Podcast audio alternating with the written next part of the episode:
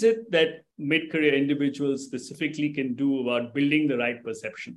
There's a bunch of things, things that people can work on. Like, you know, very often, like I said again, uh, people focus on I was given these tasks. This is how I've completed the tasks, and therefore I should get this rating, I should get this promotion, and I should get this compensation bump, etc. So that's that very linear way of thinking. But very often people forget about things like how are they being viewed as a long-term potential or an asset for the organization that they're working for? Are they seen as an external brand ambassador of the organization that they're working for? Do they embody something special? Are they building some kind of a legacy that people will remember them for? What is their executive presence in a room uh, full of people? If they got a five minute elevator ride with their global CEO, would they be able to make an impression or would they not make an impression?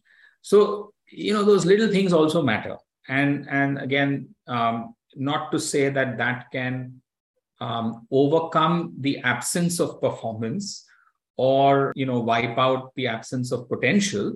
But again, in a very competitive world that we live in today, uh, there are always a cohort of people who tick all the boxes on performance and potential. But if the rest of the package is not complete, then when there is one role and there are four candidates, um, who gets the job? The person who has a few other pluses beyond just the obvious rating and track record. And as the pyramid starts to narrow, that becomes a bigger discriminator uh, because, um, you know, like I said, for every job, there are probably five very, very capable and competent candidates. So in the early part of one's career, you focus on more the two P's we talked about, performance and you know output and all of that. But as you move up the corporate ladder, uh, you know, coming across as a very solid, balanced individual, doing something which is beyond um, the call of their daily job and their remit.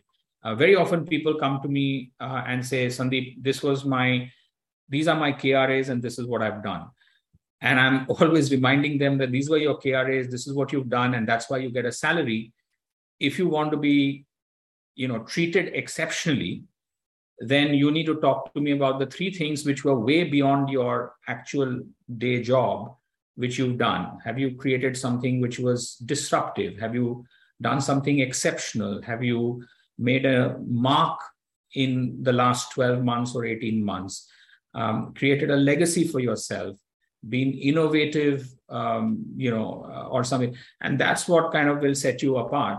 And um, and very often those conversations become very interesting then because people were so focused on making sure that they did what they were being asked to do or what was on their goal sheet that you know they've kind of forgotten that there's more to it than that and and look that that outperformance needn't always be on very specific organizational metrics. There are a bunch of people who do work on, you know, on the CSR front, um, on on volunteering activities, um, on going, you know, outside of work and also making an impact um, as as individuals um, out there in society.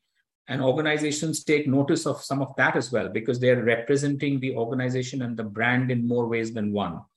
So it's not always about just saying you know i over delivered by 30% over my target it's a question of how you performed on a much broader landscape than just your scorecard or your metrics. And and that that's sort of a big thing these days as well